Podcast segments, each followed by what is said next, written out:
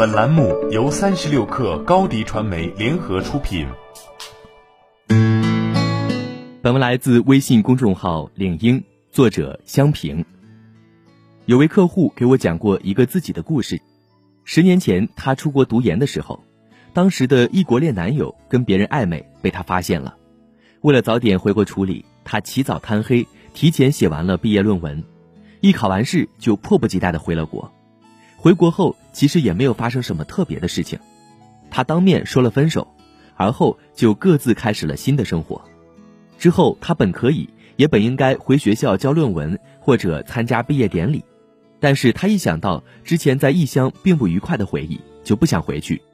于是，抱着能逃就逃的心态，他邮寄了自己的论文，也没有出现在自己的毕业典礼上。这件事儿本来不应该再对他的生活带来过多的影响。直到他在北京开始工作，想要落户的时候，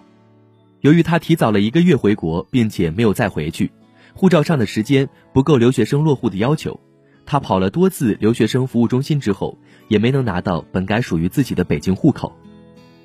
时隔多年，在谈起这件事情的时候，他早已经没有了当年的那种遗憾和气愤，只是唏嘘自己碰到了一件糟糕的事情之后，没有很好的处理自己的情绪。而是让他演变成了一件更糟糕的事情。自那以后，他就发誓，哪怕遇见再糟糕的事情，也要脑子清楚的做决策。生活中、职场上，你是不是也有过这种时候？因为现状的不堪或者对自己的不满，就做了一些愚蠢的选择或者决定，比如为了逃避现在工作中遇到的困难而选择匆忙的跳槽，或者面对本该努力提升职场技能。却一直视而不见，钻起来做鸵鸟，结果过段时间之后发现窟窿越捅越大，就算女娲在世也无法挽回或者补救。那么，怎样才能做好明智的决定呢？需要做到下面三点：一、从依赖到独立。生活中总是会有那么一些时刻，我们特别喜欢逃避麻烦的事情，或者是从心里依赖别人去帮我们解决，又或者祈祷时间能够让它自动消失。但是麻烦是这样的，今天你对我爱答不理，明天我让你处理不起。过去逃避的事情，未来总会以指数型的麻烦找回来，让人们付出成倍的代价。往往逃避就是一切失控的开始，开始自我掌控，实现自我独立，才能掌控自己的人生。二，从想躲到想要，有很多在职场朋友跟我表达过这样的事。如果说他们在过去完成了些什么的话，很多情况都是因为恐惧或害怕，比如害怕领导发难后的羞愧，所以不得已完成了工作；害怕让父母失望后的自责，所以不得已学习。似乎在生活中大部分时间都有一双双眼睛在监控自己，于是当回归到那些别人并不关心但却对自己很重要的事情时，恐惧无法再发挥激励作用。终于开始有种放飞自我的感觉，结果就是，对于不得不完成的任务，因为恐惧而去完成；对于可做可不做的事情，因为想躲而把自己腻了。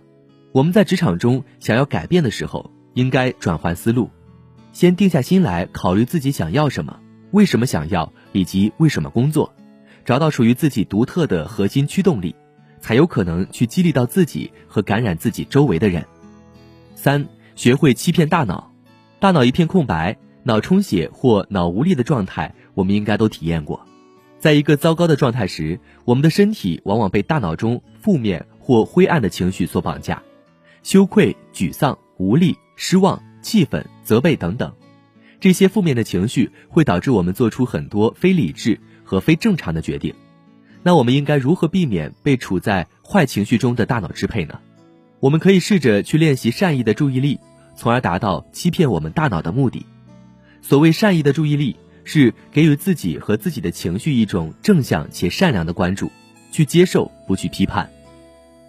当感受自己快要被负面情绪控制时，你可以拿出一张纸，写下自己当下所有真实的感受，对自己的要求是什么，是哪些意愿没有被满足，这种情绪是为了什么，然后告诉自己，这就是我。我接受我自己，只有我们保持头脑清醒，掌握对的方法，时刻跟自己的负面情绪对话，才能够让自己做好大多数的小决定，